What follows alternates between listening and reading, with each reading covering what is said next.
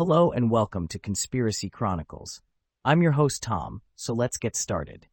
The controlled demolition theory of the World Trade Center Tower's collapse on 9 11 is a conspiracy theory that claims that the towers were brought down by controlled demolitions rather than by the impact of the planes and the subsequent fires. This theory is based on a number of observations, including the way the towers collapsed, the lack of molten metal at the scene, and the testimony of eyewitnesses who reported seeing explosions. However, there are a number of scientific and engineering studies that have debunked the controlled demolition theory. These studies have shown that the towers collapsed due to the combined effects of the impact of the planes and the subsequent fires. The impact of the planes caused the towers to be weakened, and the fires caused the steel beams to weaken and buckle. This led to the progressive collapse of the towers, which is a well understood phenomenon that has been documented in other building collapses. In addition, there is no evidence to support the claim that explosives were used to bring down the towers.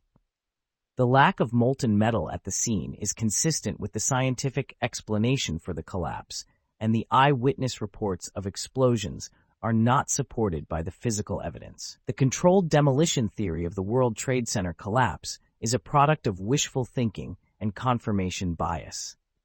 People who believe in this theory want to believe that the attacks were not a random act of terrorism, but were instead a carefully orchestrated conspiracy.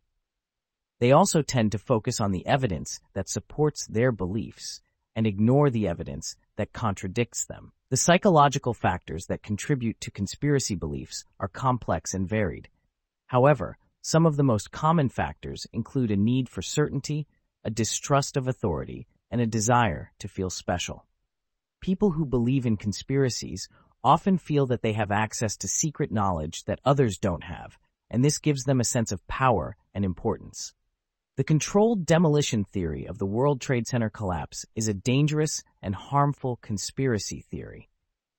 It undermines the public's trust in government and law enforcement, and it prevents us from learning from the lessons of 9 11. It is important to debunk this theory and to educate people about the facts of the collapse.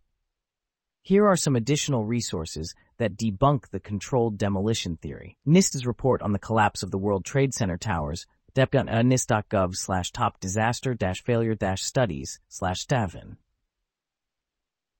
The Popular Mechanics article, Dem 11 Conspiracy Theories, popularmechanics.com, military A6384, debunking 911 conspiracy theories, slash.